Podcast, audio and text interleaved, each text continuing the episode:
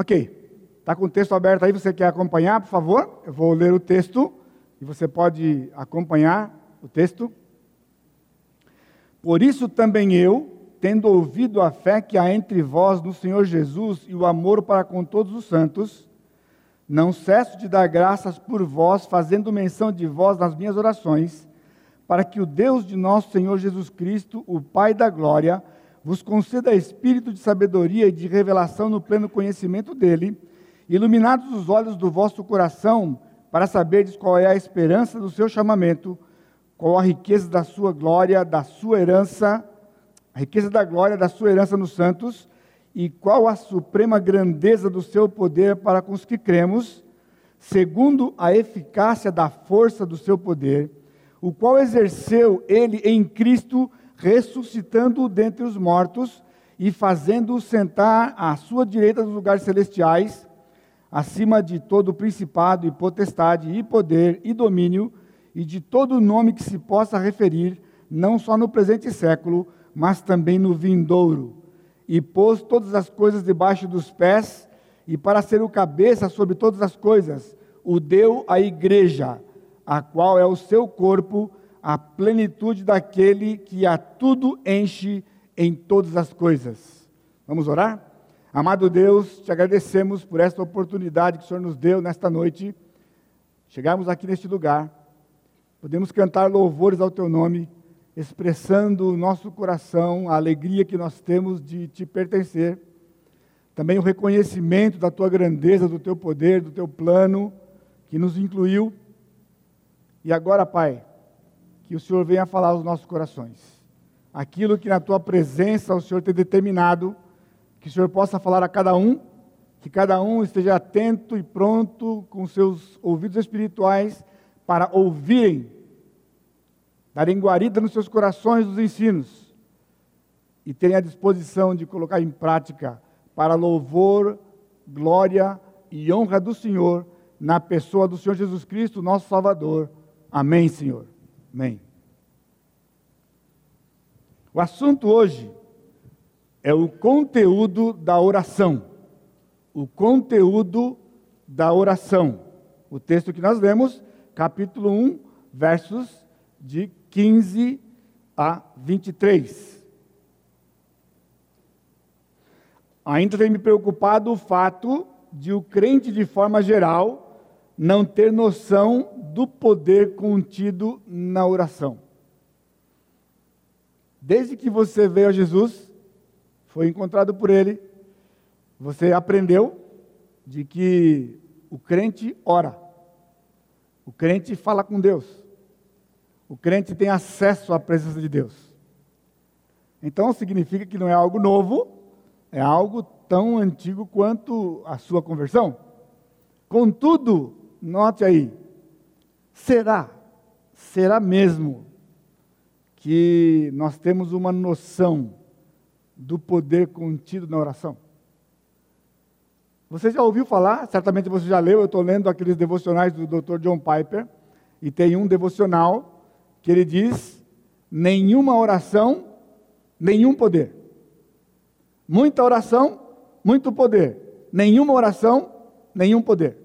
Bom, agora aqui eu acredito que já dá para você começar a dar uma medida na sua vida espiritual, né? na sua vida, e é um termômetro para você. O que é a oração? Na gramática, oração é o conjunto de palavras que expressam um pensamento completo, ou seja, tem sujeito, verbo e complemento. Cai no vestibular, tá, pessoal? Fica esperto aí que cai no vestibular. Né? Aliás, quando a gente estuda, né, e quando a gente faz estudo bíblico, a gente divide o texto em orações. E a dica que a gente tem, que a gente aprende logo cedo lá na escola, né? é que a gente identifica os verbos do texto e cada verbo contém uma oração. Cada verbo é uma oração. Se tiver dois verbos, são duas orações. Porque a oração, então, na nossa língua ou nas línguas, na gramática, ela é composta de sujeito, verbo e complemento. No campo espiritual, oração é o conjunto de frases ou orações expressadas pelo fiel a Deus. Então, o fiel, o crente, ele tem acesso ao Senhor e ele então fala frases, orações completas, ele expressa aquilo que está no seu coração, no seu pensamento, ele expressa para o Senhor. Eu não sei se você sabe a diferença entre oração e, e reza, né? Porque a gente não fala rezar. Porque rezar significa repetir. Rezar significa repetir. Então é quando você repete um texto e você repete, repete, repete. Essa repetição significa rezar. Lembrando a vocês de que o Senhor Jesus Cristo, em Mateus capítulo 6, ele condenou as repetições, dizendo de que as repetições elas se tornam para o, para o ser humano um argumento para receber de Deus aquilo que ele quer, que então, na, na quantidade de repetições, ele será mais ou menos ouvido e assim por diante. Então, o Senhor Jesus Cristo disse que não é assim, que ele disse, porque o, ele disse: O vosso Pai sabe do que você precisa, antes de você pedir. Então, antes de nós falarmos a primeira frase, ele já sabe do que nós precisamos. Então, por isso, nós não usamos a prática de repetir orações. Né?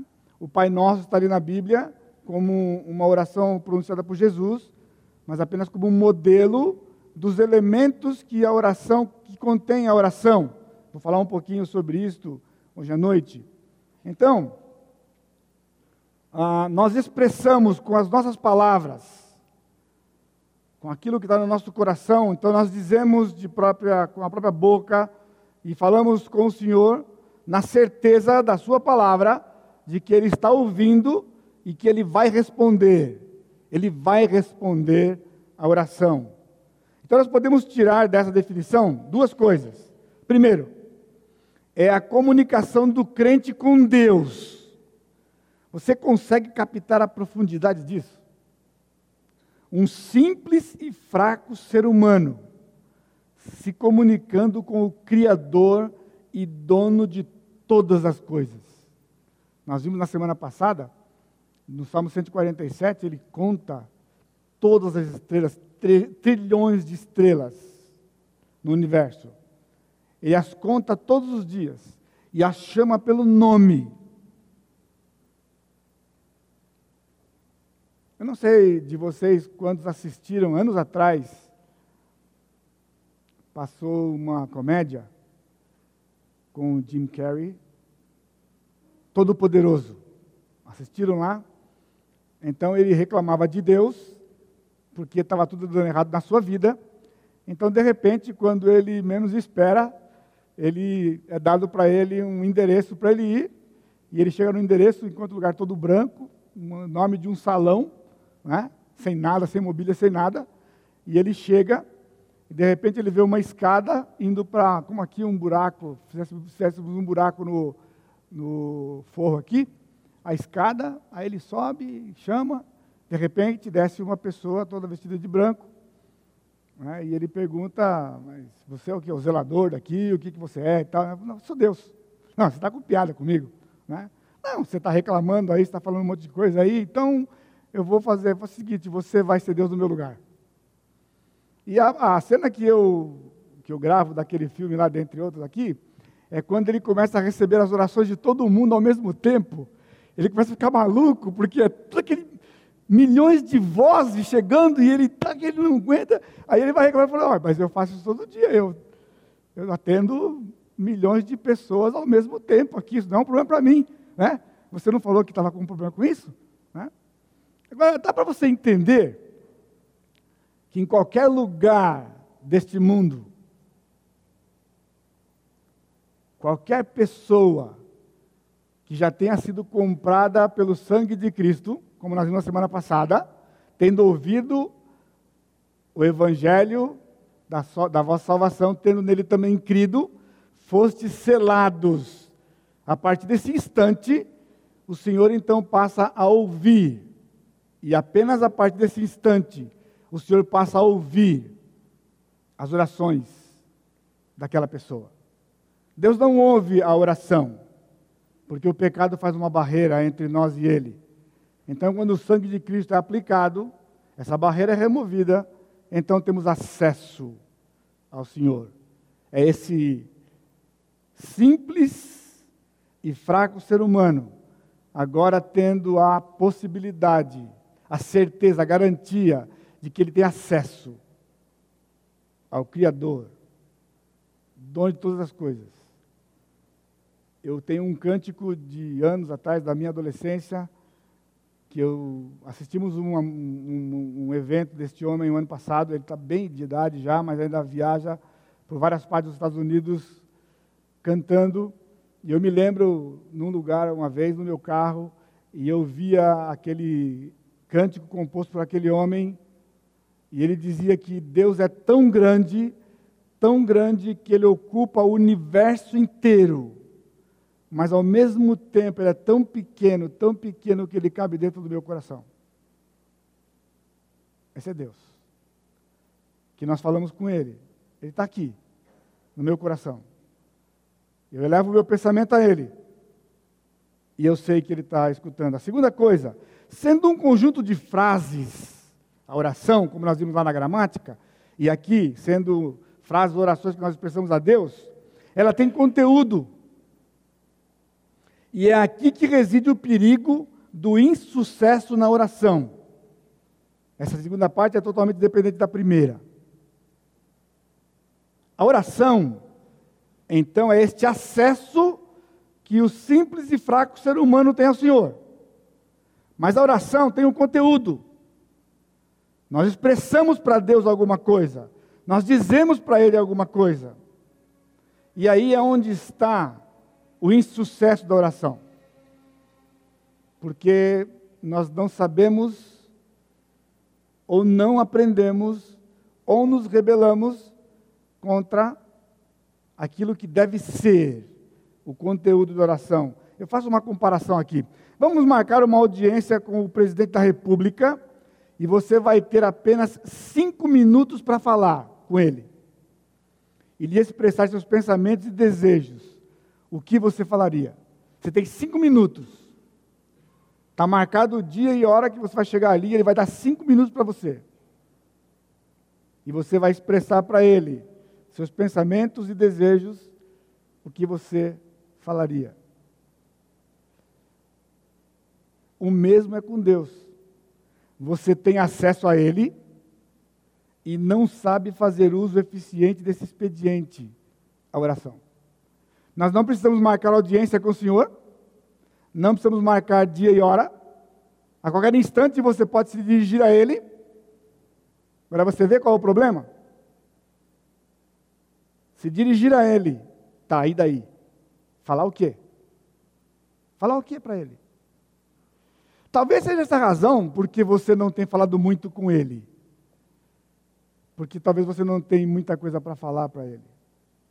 Ou você está passando uma fase de calmaria na sua vida, então você não tem nada para pedir para ele. Então, como você não tem nada para pedir para ele, então você não fala com ele. Afinal de contas, a gente fala com Deus para poder pedir para ele as coisas que nós precisamos, as dificuldades que nós temos, os problemas que nós enfrentamos. E então nós vamos até Ele, porque Ele é um Deus misericordioso e bondoso, Ele responde às orações da gente. Mas será que é tão simples assim? Então por que você tem sofrido? Por que nós temos sofrido?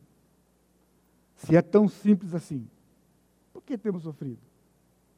Tendo um Deus tão poderoso como o nosso, que nunca dá o culpado, mas nem o telefone do Batman, pessoal, é mais eficiente. Nunca dá ocupado. Você nunca vai falar com ele e falar, um minutinho que eu estou atendendo alguém ali, agora não pode, daqui a pouco eu falo com você. Ou alguém é mais importante do que você, está na sua frente. Quando você chega numa repartição pública, tem aquela fila. Né? Ou se você vai a algum lugar, numa festa, tem pessoas importantes na sua frente. Isso não acontece com Deus. Ele não faz acepção de pessoas. Está sempre lá. Sempre lá. Há mais de 30 anos, eu fui impactado por um esboço simples, mas poderoso, sobre as orações de Paulo nas suas cartas. As orações de Paulo, e esta aqui é uma oração dele, eu vou falar sobre ela hoje. No, no título, em cima da sua, do seu texto aí de muitos de vocês, está lá, Paulo ora pelos crentes. Então, tem três características das orações de Paulo para você poder guardar facilmente, todas começam com I. A primeira característica das orações de Paulo é que elas eram inspiradas, fazem parte do texto sagrado. Você imaginou? Essa oração aqui, ó, foi inspirada, foi o Espírito Santo que moveu o apóstolo Paulo, ao mesmo tempo que era o que estava dentro do coração dele para expressar para o Senhor. Entendeu?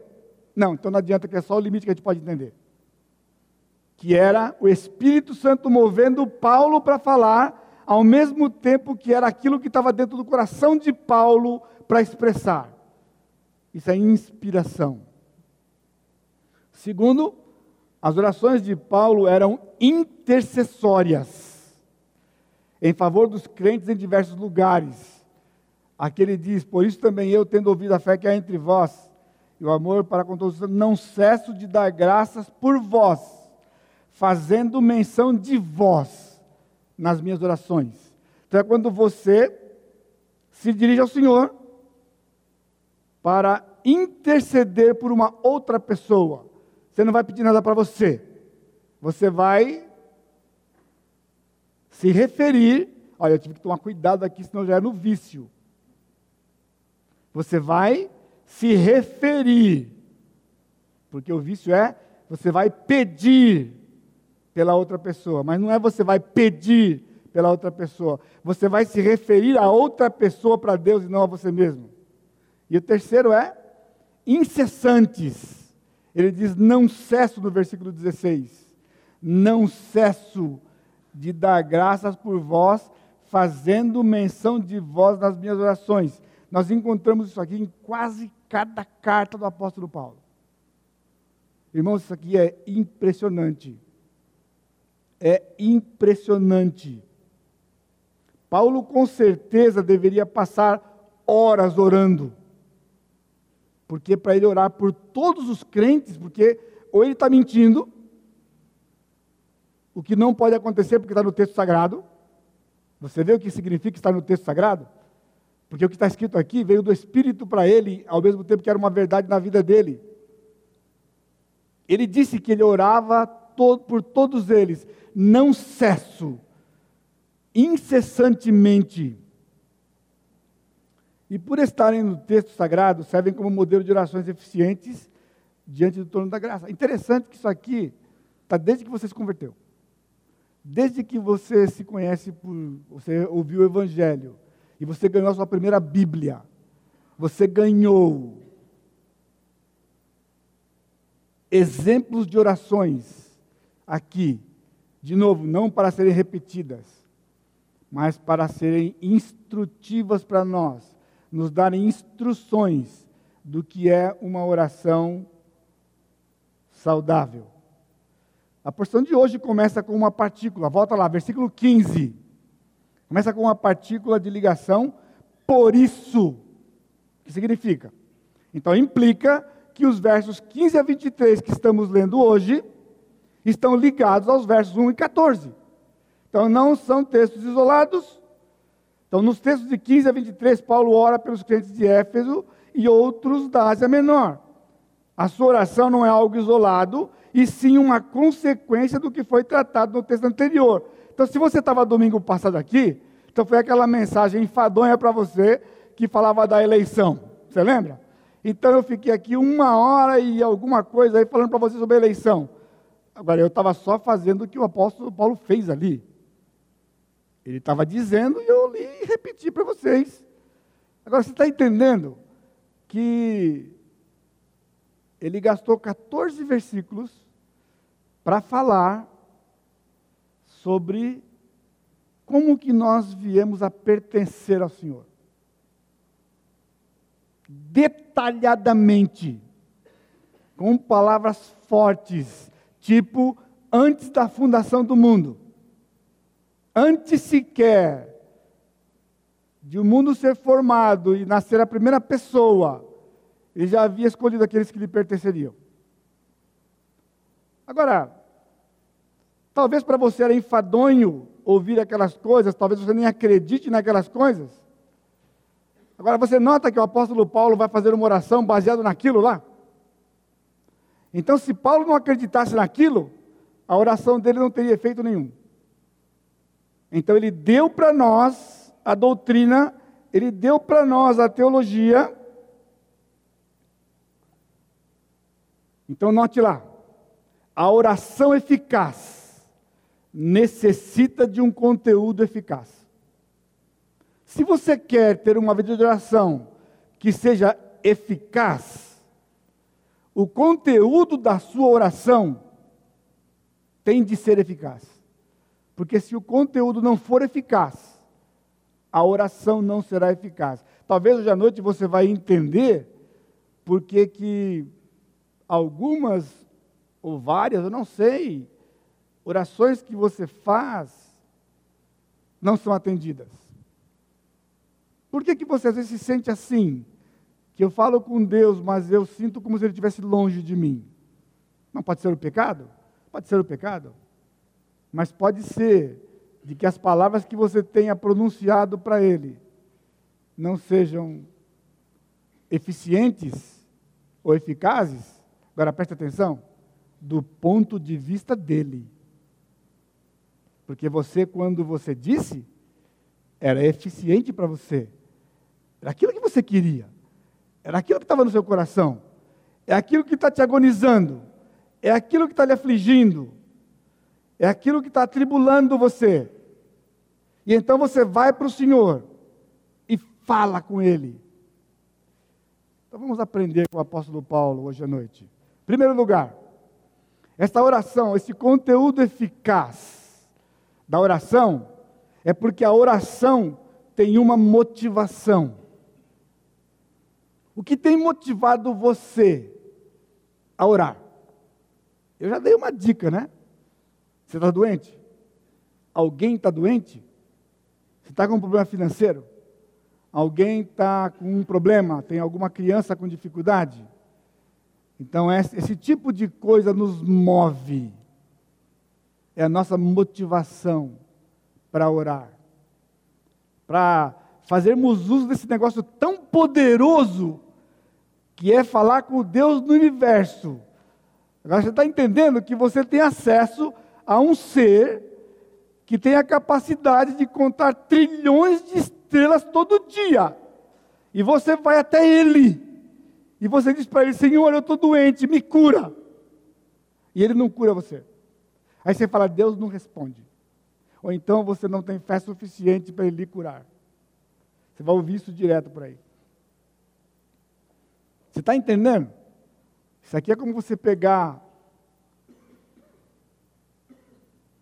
uma arma em cima de um tanque, 106 milímetros, não sei nem se existe isso aí, e você atirar numa mosca que está naquele lugarzinho ali. Você imagina o que vai acontecer? Periga de você errar a mosca, né? De tão poderosa que é a arma. Oração tem uma motivação. Veja o apóstolo Paulo.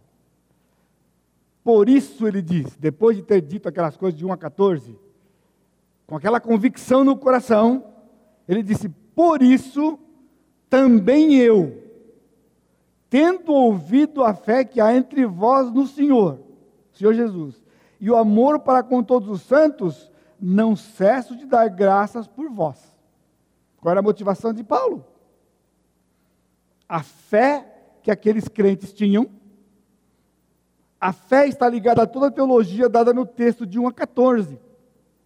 Ou seja, Paulo estava dizendo: porque vocês conhecem aquilo que eu disse, e eu tenho certeza, porque fui eu que ensinei para vocês, movido pelo Espírito Santo, quando estive no vosso meio. Por isso, eu tenho ouvido que vocês têm exercido fé e que vocês têm amor para com todos os santos. A fé e o amor eram duas consequências de toda aquela teologia supostamente pesada dos primeiros versículos desta carta. Então, isso motivou o apóstolo a se dirigir ao Senhor e interceder por eles. Agora, será que naquela região da Ásia não tinha ninguém doente? Será que ninguém daquela região estava com problema naquela época? Porque o apóstolo podia dizer, porque aqui o que aconteceu? Ele disse: tendo ouvido, então ele ouviu. Ele ouviu. Então, se ele ouviu, alguém falou. Alguém veio de lá de Éfeso, daquela região da Ásia, vieram, alguém veio e falou com o apóstolo Paulo. Agora o camarada chegou lá e deu uma lista para ele de nomes de pessoas. E então o apóstolo falou: Tendo ouvido que há entre vocês muitos enfermos e doentes e pessoas com muitos problemas, então eu busquei o Senhor em favor de vocês, para que Deus resolva o problema de vocês e que Deus então cure aí as doenças de vocês. Com todo respeito, você está entendendo? Não foi isso. Foi isso. Está isso na sua Bíblia? Não está. Na minha também não está. Na minha não está. Aqui está dizendo que ele ouviu que havia fé entre eles. Fé no Senhor Jesus Cristo havia fé no Senhor Jesus Cristo e que havia entre eles amor para com todos os santos. E então moveu o apóstolo a orar incessantemente por aqueles crentes.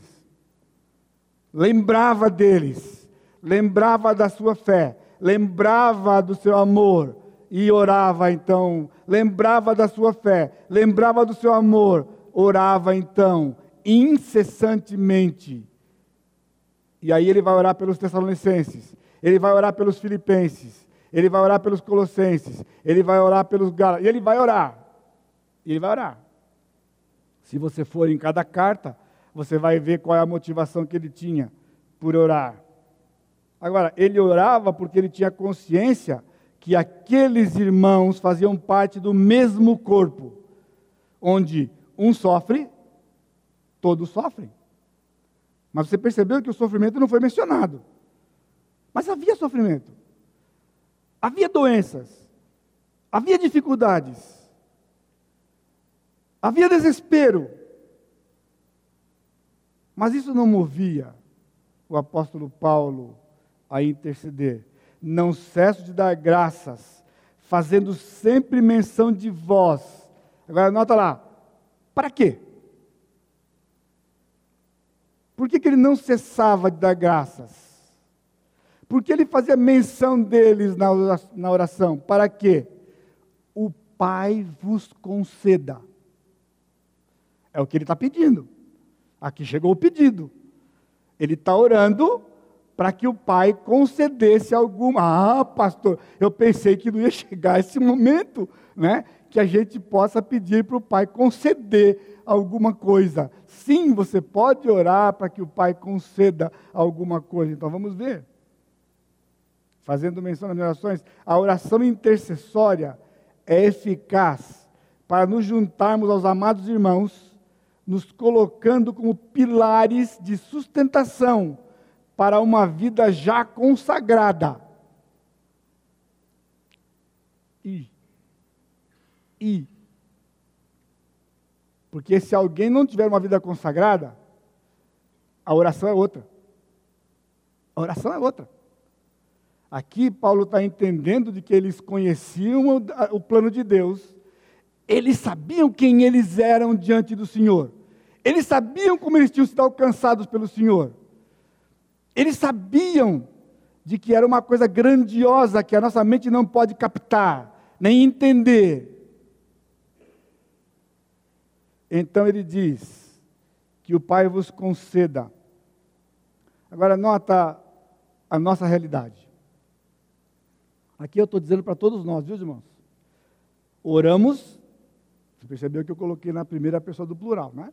Oramos pelas pessoas, mais dentro do que elas acham que precisam, ou mesmo nossos próprios pensamentos diante de situações que eles se encontram sem sequer sabermos de Deus o que eles necessitam. Está entendendo? A nossa motivação tem sido o que nós observamos. A nossa motivação tem sido aquilo que as próprias pessoas que vão receber a intercessão acham que precisam. Então elas nos comunicam, ou nós percebemos. Então nos dirigimos ao Senhor e intercedemos. Mas não perguntamos para Ele se realmente era aquilo que ele ou ela estava necessitando. Então Jesus disse: se você orar for da vontade do meu Pai, você vai ser ouvido. A recíproca é verdadeira. Se você orar e não for da vontade do Pai, não vai conceder.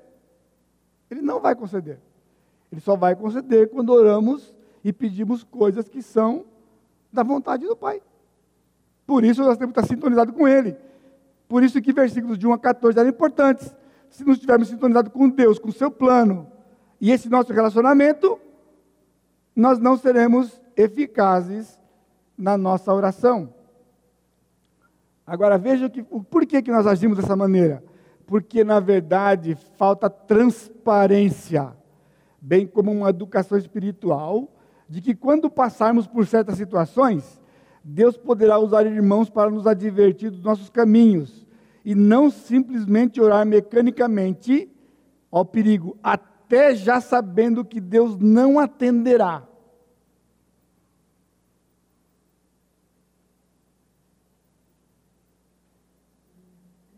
João diz no capítulo 5 da sua primeira carta que há pecado para a morte.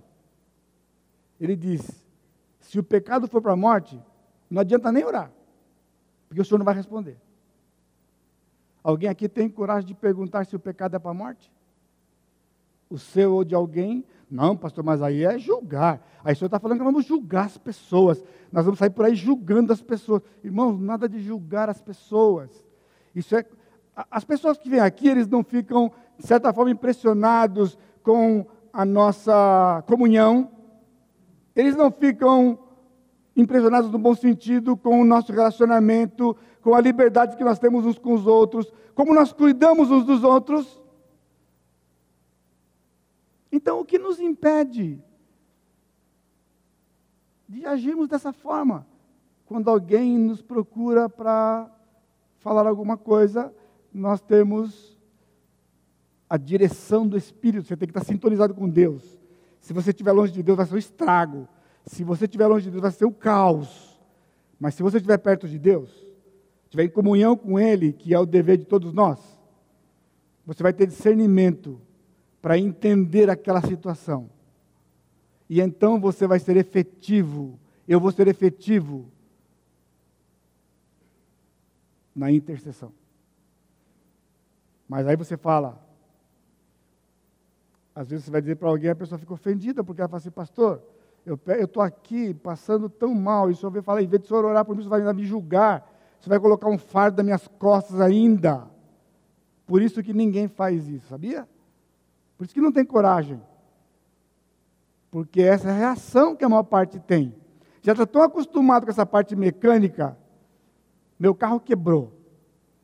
Aí sai no, na, na, no WhatsApp lá. Vamos orar pelo irmão fulano de tal que o carro dele quebrou.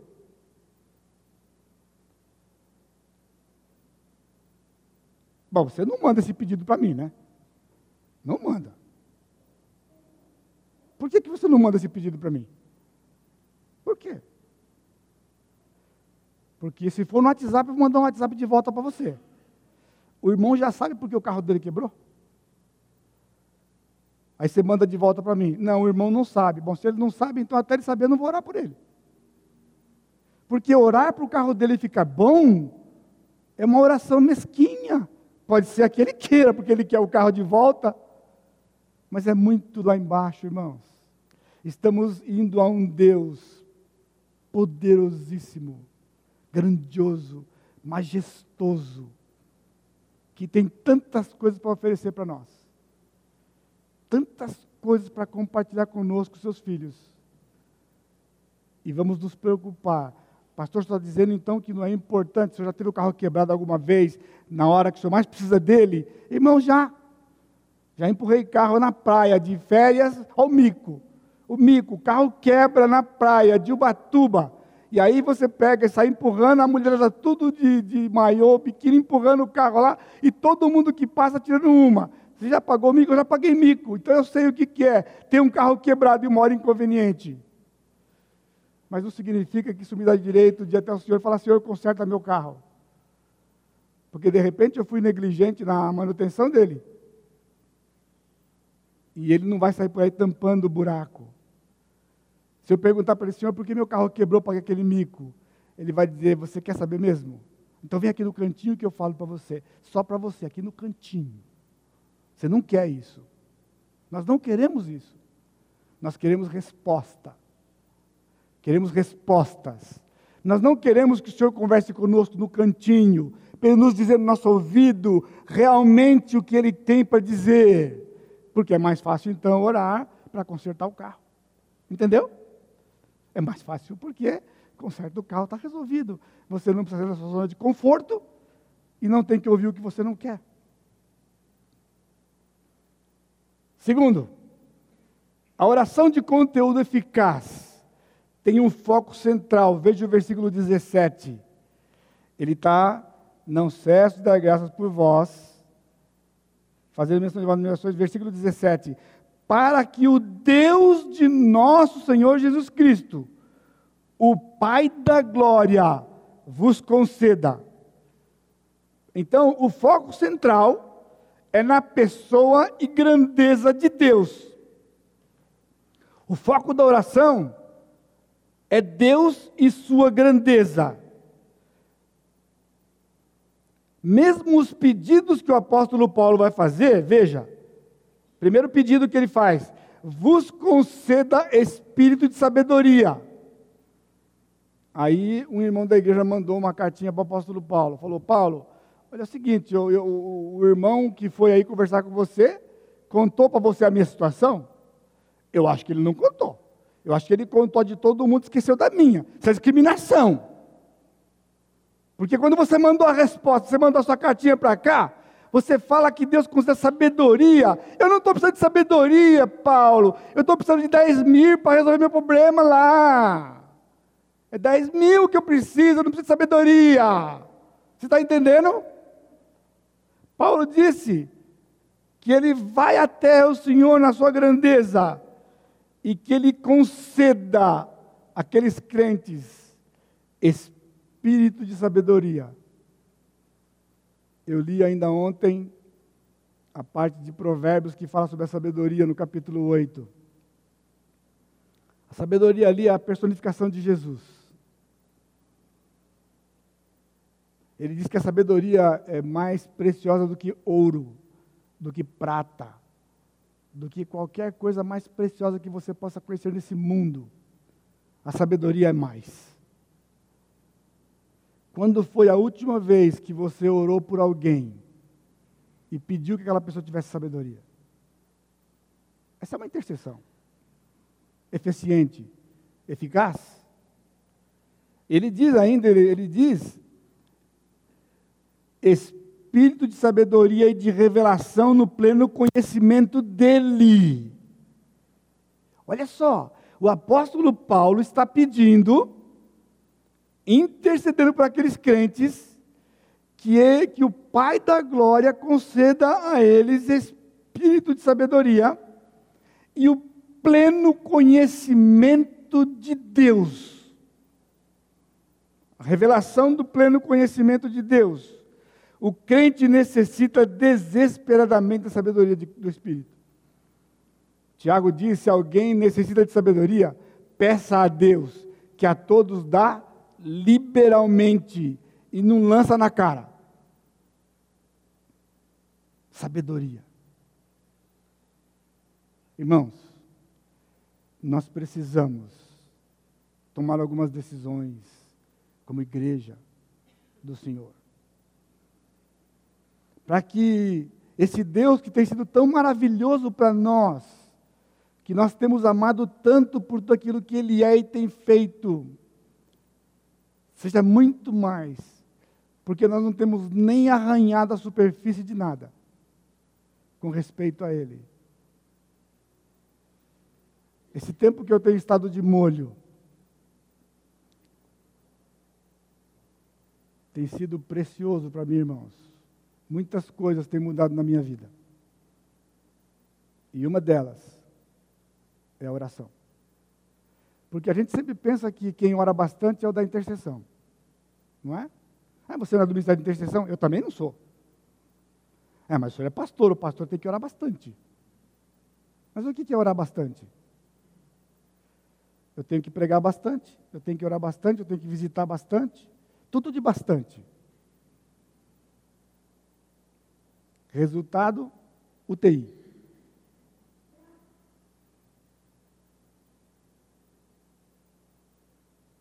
Uma coisa só.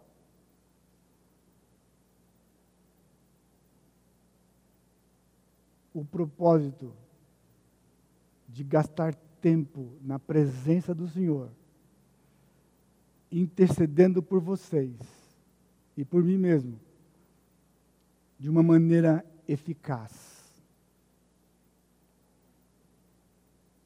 Aquilo que eu sempre desejei para você é que você conhecesse o Senhor profundamente.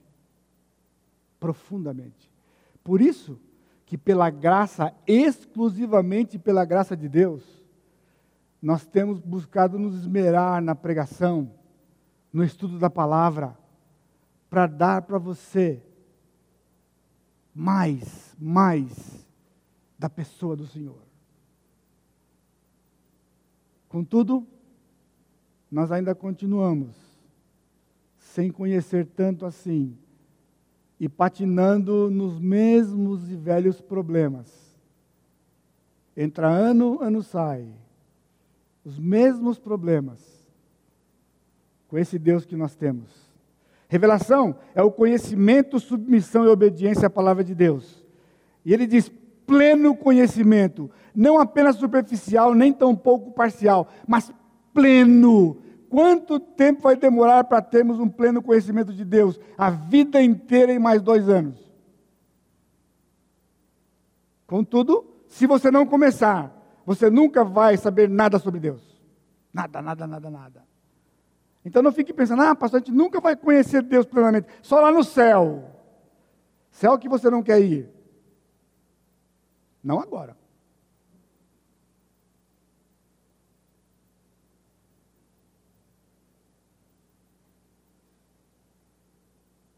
No Salmo 42, ele diz: como a corça suspira pelas correntes de água.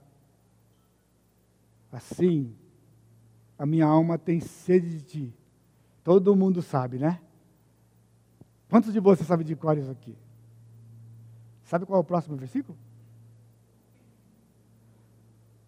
Sabe qual é? Quando me verei face a face com o Senhor. Ninguém decora esse. Ninguém decora esse. Só decora o um, porque o dois é muito pesado.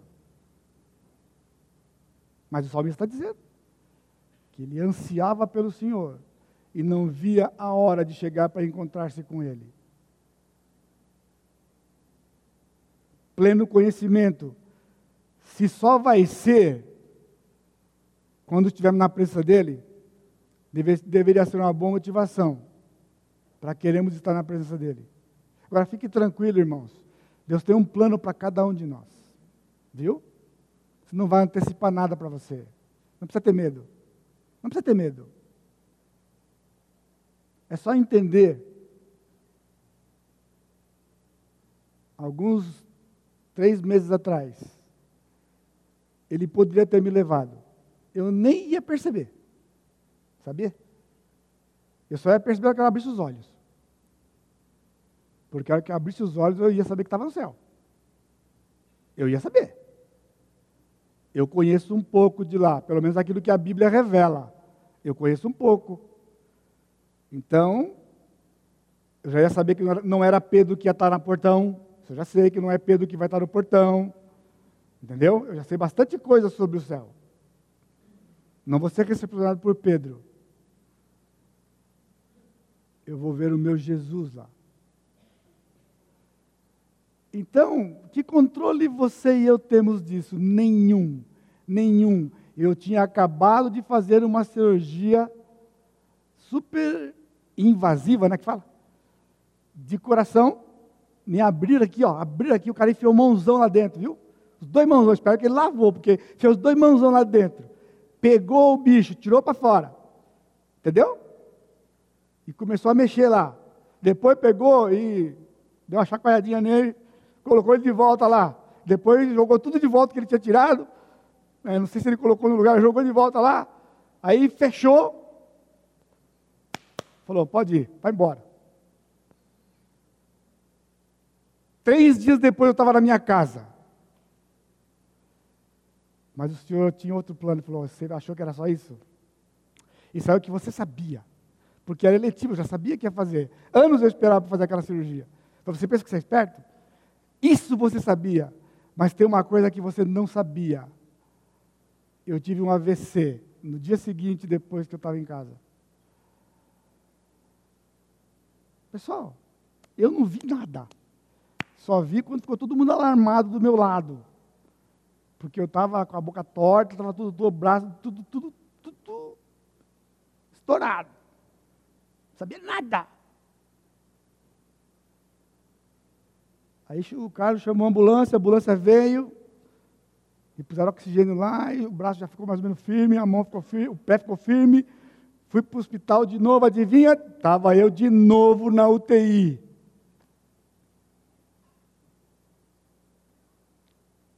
Aí o senhor disse, está vendo? Viu como que funciona comigo? Eu posso levar a hora que eu quero e posso deixar a hora que eu quero. Eu tenho coisa para você fazer aí ainda. Mas está entendendo que não fui eu que falei, Senhor, pelo amor de Deus, não me leva não. Não é tempo, pessoal, não deu nem tempo. Foi colocar uma, uma, uma, uma colherada de sopa na boca e cair duro. Foi só. Foi só. Ele disse, eu eu decido. E eu decidi que você vai ficar um tempo. Quanto? Não sei. Não sei. Quantos anos? Não sei. Me puseram uma válvula aqui. O dia que ela parar, fica, pô. Acabou, é o tempo dela. Cinco anos? Três anos? Dez anos? Vinte? Não sei. Não sei. A minha vida não é mais aberta, irmãos. Ela nunca foi, mas agora muito menos. Muito menos. Você não tem, mas eu tenho prazo de validade. Eu tenho prazo de validade, eu tenho essa bênção de ter prazo de validade. Porque o prazo de validade meu é a minha válvula. Esse é o meu prazo. Então, continuar gastando tempo com o Senhor. Orando para que você o conheça bem para que você deseje conhecê-lo plenamente. Nós temos 66 livros, 1179 capítulos na Bíblia, onde Deus se auto-revela e nos dá conhecimento do seu caráter e atributos, plano e propósito. E nós ficamos conversando com Deus sobre coisas consequências e não causas. Consequências, sempre, não causas. Aqui Paulo está tratando causas. Porque o que nós passamos, irmãos, na nossa vida, seja lá o que for que você esteja passando, é resultado de quanto que você conhece, quanto eu conheço o Senhor, quanto eu desfruto dele, quanto de sabedoria pela Sua palavra eu tenho adquirido. Isso determina, isso é determinante. Isto é determinante, irmãos. Pense em alguém doente. Por que ele está doente? Qual o propósito de Deus? Deus quer falar a ele espiritualmente, a ela espiritualmente. Deus quer que ele ou ela cresça e se torne mais parecido com Cristo? Em qual área? São perguntas que nós deveríamos fazer antes de irmos até o Senhor e pedirmos qualquer coisa para Ele. Porque se nós não estivermos sintonizados com o Senhor, não soubermos o que Ele está fazendo, Ele não irá responder. Ele não irá responder. Está ouvindo? Ele não irá responder. Porque Deus responde a oração que é segundo a sua vontade, baseado naquilo que ele revelou na sua palavra. E o apóstolo Paulo sabia disso. A oração, em terceiro lugar, expressa o nosso real interesse na pessoa. Às vezes nós achamos que nós nos interessamos pelas pessoas porque estamos intercedendo por elas. Versículo 18 a 23, ele diz: Iluminados os olhos do vosso coração, para saberdes qual é a esperança do seu chamamento, a riqueza da glória da sua herança e a suprema grandeza do seu poder. Paulo expressa o seu real interesse aos Efésios, Efésios quando ele pede iluminação para os olhos do coração deles. Aí ele está mostrando interesse por eles. Que Deus ilumine o seu coração. Que o seu coração consiga enxergar. O seu coração está míope. O nosso coração está cego. Então não adianta pedirmos para Deus outra coisa. Paulo sabia que enquanto a cegueira pairasse naquele lugar, não adiantava ele pedir outra coisa para aqueles crentes. Com os corações iluminados, eles poderiam alcançar três coisas. Veja lá o que eles poderiam alcançar. Primeiro, saber qual é a esperança do seu chamamento. Algo que aconteceu no passado. Ele falou bastante disso no capítulo 1, de 1 a 14, que você nem lembra. E faz questão de não lembrar. Mas Paulo diz para eles aqui que quando você tiver os seus olhos do coração iluminado, você vai saber qual é a esperança do seu chamamento. Porque o Senhor lhe chamou. Enquanto o pessoal está brigando por aí, como é que foi? A briga é como foi, né? Como é que foi? Foi de um jeito, foi do outro, como é que foi? Ah, não foi assim, não foi assim. Ah, foi assim, não foi assim. Enquanto estão brigando por causa disso, apóstolo Paulo está no outro nível. Ele está no outro nível. Você precisa estar com os olhos abertos, os olhos do seu coração iluminados, para saber qual a esperança do seu chamamento. O que o Senhor espera de você quando Ele lhe chamou? lá na eternidade passada, quando ele lhe chamou, ele tinha um plano, um plano. E ele deu para você esperança no dia que ele concretizou esse plano no tempo e no espaço. O dia que ele efetivamente lhe chamou e disse: Você é meu, você me pertence, eu comprei você, eu paguei um preço alto por você e tirou você do, do, do Senhor que você tinha, e tornou-se o seu novo Senhor. Ele tinha uma esperança para você. Ele queria lhe usar no seu plano. Você tem sido usado. O que Deus tem feito através de você? Ele não precisa de você, ele não precisa de mim. Ele não precisa de mim. Você está entendendo? Que naquela noite ele não precisava me deixar aqui, porque ele não depende de pessoas. Foi simplesmente porque ele disse: Eu vou deixar você aqui, porque eu vou usar você. Eu não preciso de você, mas eu vou usar você. Sabe o que significa? Me abençoar. Me abençoar. Mais galardões, se eu for obediente e trabalhar para o Senhor mais para depositar aos pés dele mesmo, em gratidão a ele. Você entende? Ele não estava carente de pessoas para o seu reino. Era pura misericórdia, era pura graça dele e soberania de fazer o que ele fez. Você tem que saber por que você está aqui nessa terra.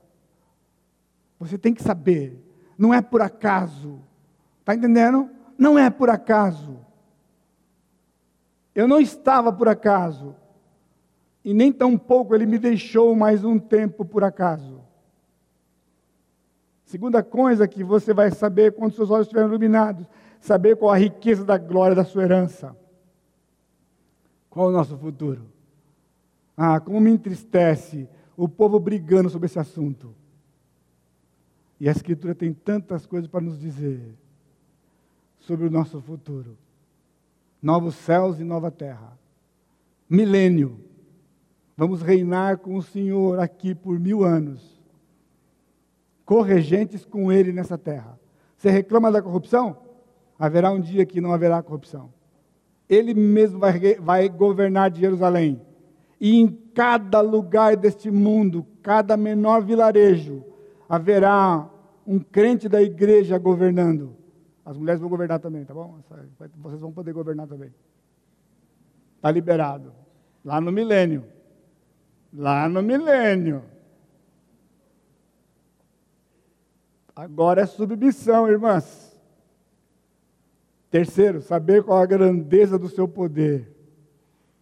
Como viver no presente? Você percebeu os três tempos aqui? Passado, presente e futuro. Qual a grandeza do seu poder? Se você tivesse que explicar para alguém qual é o tamanho do poder de Deus, como é que você explicaria? Como é que você explicaria para alguém? Se você tivesse que chegar para alguém e falar, olha, eu vou explicar para você, você sabe quanto Deus é grande? Eu vou dizer para você quanto Deus é grande. Aqui nós somos assim, ó, Deus é muito grande.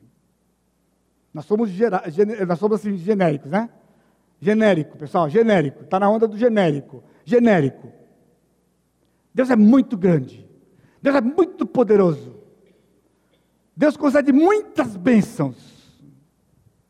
Ah, você precisa conhecer este grande, tá tudo bem. Você está tá, você tá aqui, escuta, tá tudo bem, tá, mas e dá um exemplo para mim da grandeza dele. Dá um exemplo para mim. Sem contar que há alguns aqui que não têm exemplo nenhum. Eu não vou nem falar nesse assunto aqui. Faz de conta que todo mundo tem um exemplo, tá bom? Todo mundo. Todos vocês têm um exemplo, um exemplo para dar. Paulo também tinha. Saber qual a grandeza do seu poder. O mesmo que ressuscitou a Cristo. Veja no versículo 20. Ele diz: O qual? O qual o quê? O poder. O qual é o poder? Da força do seu poder. O qual? O qual se relaciona ao anterior, antecedente mais próximo. Pessoal cai no vestibular também. Interpretação de texto. Ok? O qual exerceu ele em Cristo ressuscitando dentre os mortos. Irmãos, é muito poder, é muito poder, muito, porque a luta do ser humano é contra a morte. A luta do ser humano é contra a morte. Mas o Senhor tem mais poder do que a morte, porque ele venceu a morte e ressuscitou o Senhor Jesus Cristo. E prometeu que vai nos ressuscitar a todos nós um dia. E vamos viver eternamente com o Senhor. Está entendendo? O qual, ressuscitando dentre os mortos, só? Não. E fazendo-o sentar à sua direita nos lugares celestiais ele tinha poder para dar vida para Jesus e colocar Jesus do seu lado direito, lá no céu. Só isso? Não. Acima de todo principado e potestade, poder e domínio, e de todo nome que se possa referir, não só no presente século, mas também no vindouro. Está entendendo que ele está acima de todo mundo? Ele deu a primazia a Jesus. Ele não só ressuscitou Jesus, ele deu a primazia. Agora, alguém para dar a primazia tem que ser dono dela. Ele tem que ser dono dela. Como é que ele ia dar o lado direito dele para Jesus se o lado direito não pertencesse a ele? A mãe de Tiago e João foram lá e foi lá na Desculpa aqui, eu digo quando aquela mulher lá, aquela irmã bendita no céu. Eu vou perguntar assim: a senhora foi corajosa, irmã? Chegar para Jesus e falar: Só isso, viu? Você quer mãe coruja? Mãe coruja é a mãe de João, a mãe de, mãe de Tiago e João. Isso é mãe coruja. Chegou para Jesus e falou: Senhor, eu tenho um pedidinho para fazer para o Senhor. Jesus disse: Fala. Já sabia, já sabia. Já sabia. Ele disse: Fala. Não, lá no céu, seguinte, lá no seu reino, que o meu filhinho, um, fique do seu lado esquerdo, o outro do seu lado direito. Só isso. Tinha doze disputando a vaga, as vagas. E ela chega, e pessoal, ela não pediu um dos dois, ela pediu os dois, para os dois filhos dela.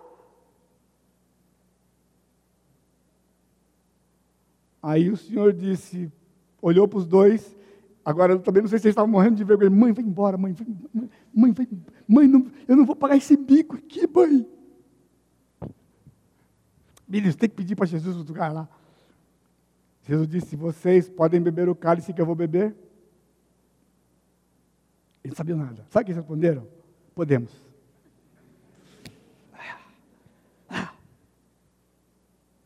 Agora ouviram uma coisa complicada. Sabe o que eles ouviram? Você lembra? Vocês beberão o cálice que eu vou beber. Vocês beberão.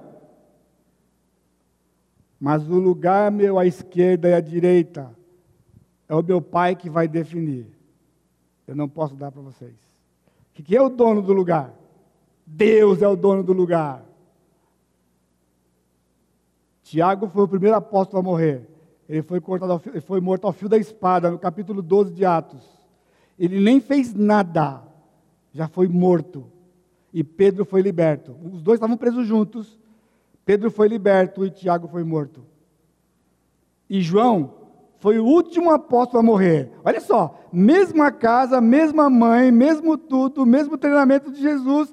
Jesus tinha um plano: você vai ser o primeiro a morrer e você vai ser o último a morrer. Vamos discutir com o chefe?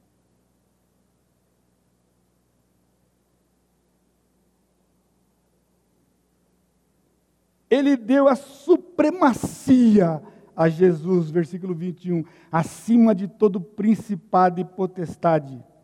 Paulo sabia que, ainda que mesmo existindo forças do mal, você sabe que há forças do mal? Há forças do mal, mas elas são inferiores às de Deus numa extensão incomparável. Nós cantamos aqui, incomparável. Não dá para comparar. Não dá para comparar. Mas você está entendendo que isso aqui é o que Paulo está pedindo pelos crentes. Paulo está pedindo que eles tivessem isso, essa noção. Que sujeitou tudo a Cristo, versículo 22, e postou todas as coisas debaixo dos pés. Estrado dos pés de Jesus são as demais ossos e potestades. Estão todas debaixo dos pés de Jesus. E quem fez isso? Deus Pai. Aquele mesmo que é o nosso Pai. E que nós temos acesso, o Pai da glória. E disse, versículo para ser o cabeça, e pôs todas as coisas debaixo dos seus pés, para ser o cabeça de todas as coisas. Ele seria o cabeça dominante sobre tudo. E da igreja, você lembra ontem, eh, o ano passado que eu falei? Nós somos o corpo de Cristo. Ele é a cabeça. E nós somos o corpo dele. O único corpo visível aqui na terra depois da sua ressurreição é a igreja. Nos lugares que ela está, espalhada. Para ser o cabeça de todas as coisas, o deu à igreja, qual é o seu corpo, a plenitude daquele que a tudo enche em todas as coisas.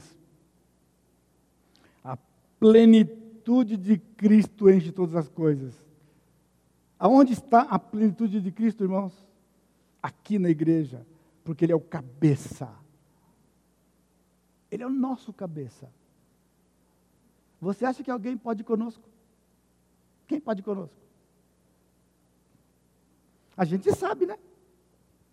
A gente sabe. Mas a gente não vive. A gente sabe, mas não vive. Né? Entendeu? Qualquer crente que possua isso terá uma vida abundante. Agora, eu tenho que fazer essa ressalva para vocês. Entendam que o fato não é que está errado orar pelos enfermos, irmãos, orar pelos desempregados, orar pelos planos de alguém, orar pelas necessidades. Não é errado, são todas coisas legítimas, mas são num nível muito inferior de vida do que Deus realmente tem planejado para nós. Ele está planejando aqui, ó, e nós estamos aqui, ó. entendeu? Ele está planejando aqui, e nós estamos aqui. Ele quer se relacionar conosco aqui, e nós estamos aqui embaixo. Transformando a igreja em ambulatório e agência de emprego. Irmãos, com todo respeito aos irmãos que passam por, esses, por essas situações, eu estou em tratamento. Eu estou em tratamento.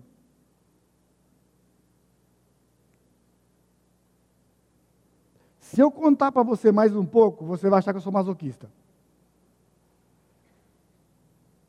Porque eu não lembro de anos para cá, alguns anos para cá, que eu tenha crescido mais do que nesses últimos meses. Agora, irmãos, humanamente falando, eu não quero para ninguém. Mas se for para ter o que eu tenho tido, eu queria que todos vocês passassem por isso. Vocês não estão vendo como eu estou fininho? Viu? Estou caprichado? Estou caprichado, não estou? Agora, quando você pergunta qual foi o regime, você não quer. Eu estava com 86 quilos quando entrei no hospital para fazer cirurgia do coração. E eu cheguei em casa com 75,700. Aí eu fui para 77,700, ali me matou, eu voltei para 75,700. Eu emagreci 10 quilos. Em dois meses. Qual é a receita? Troquei uma válvula do coração. Não, obrigado, pastor. Eu vou, acho que vou naquele da televisão lá, que acho que é, aquele lá é mais tranquilo. Agora, pessoal, mais importante é que eu não estou assim bonitão. Eu estou mais bonito espiritualmente, irmãos. Eu estou mais bonito. Eu estou mais parecido com Jesus. Sabia? Mais parecido com Ele. Só. Porque isso aqui conta. Daqui a pouco a barriga vem a volta. Isso aqui é herança do meu pai. Desde 30 anos eu tenho barriga, pessoal. Aquele negócio de tanquinho, eu nunca soube que é tanquinho, porque não, não foi para mim. Rafael, fica na sua, filho, porque é genético, filho. Genético. Tanquinho não é para você, filho. Se você não cuidar, Camilinha, cuida dele.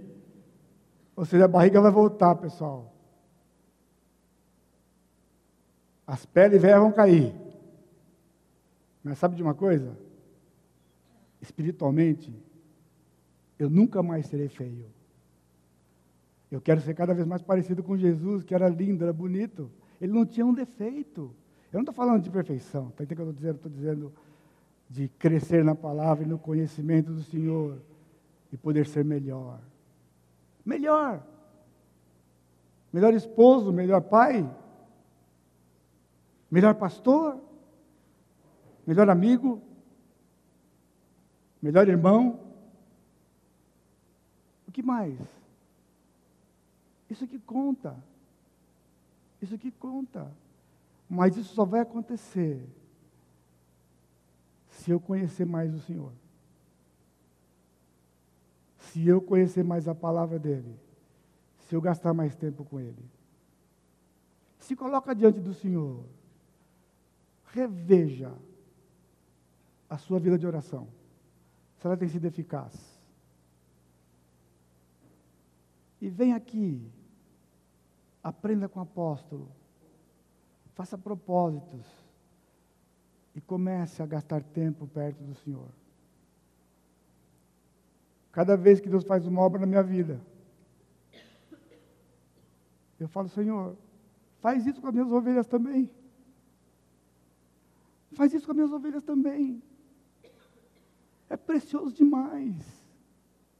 É muito precioso. Faz com eles também.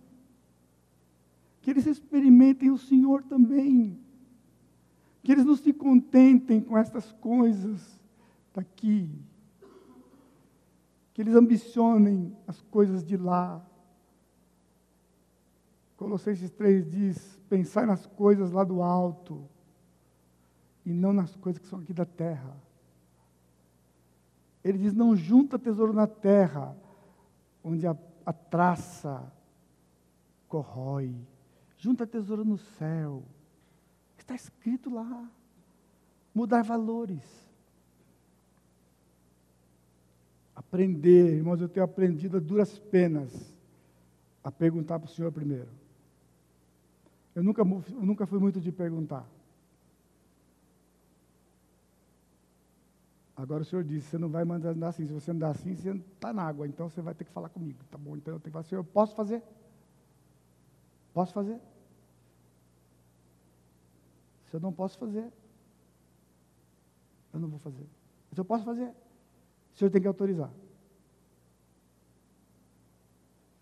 E que Deus possa ter piedade, irmãos, de todos nós,